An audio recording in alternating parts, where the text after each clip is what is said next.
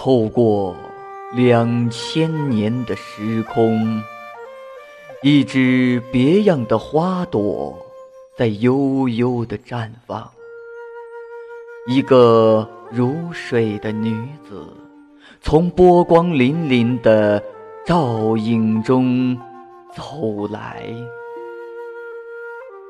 绿水荡漾，纤手弄巧，洗练一样的白沙，将无边的春意轻轻洒开。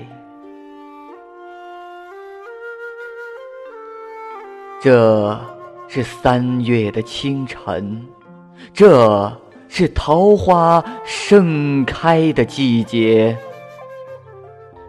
浣纱溪的流水将我载到了这里，隔着岸边那些青青的瓜藤，隔着长堤上那些泥土的气息，我似乎能感受到。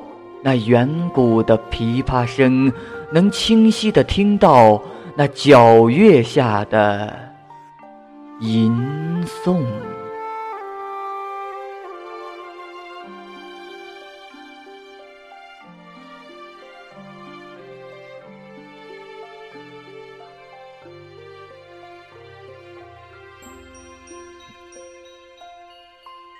早生一去两千年，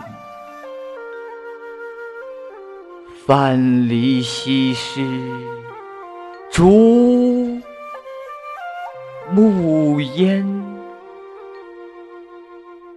自是不寻寻便得。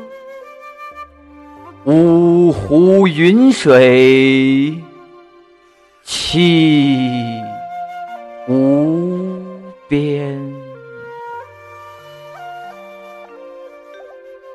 流水不断，轻舟不停，而我却不能不停下脚步，站在这如梦一样的江南，站在。这西施离去时，那千古一瞥后，却依然如诗如画的村庄。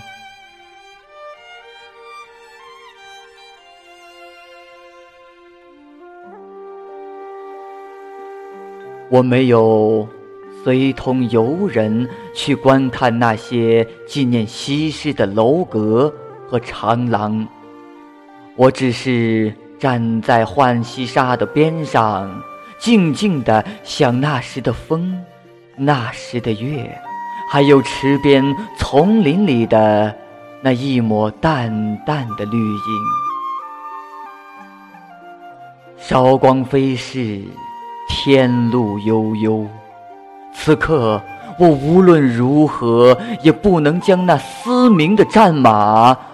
斧钺和刀枪与一个绝色的女人联系在一起，我无论如何也不能将一个浣纱的村庄少女放在那段历史的回声中。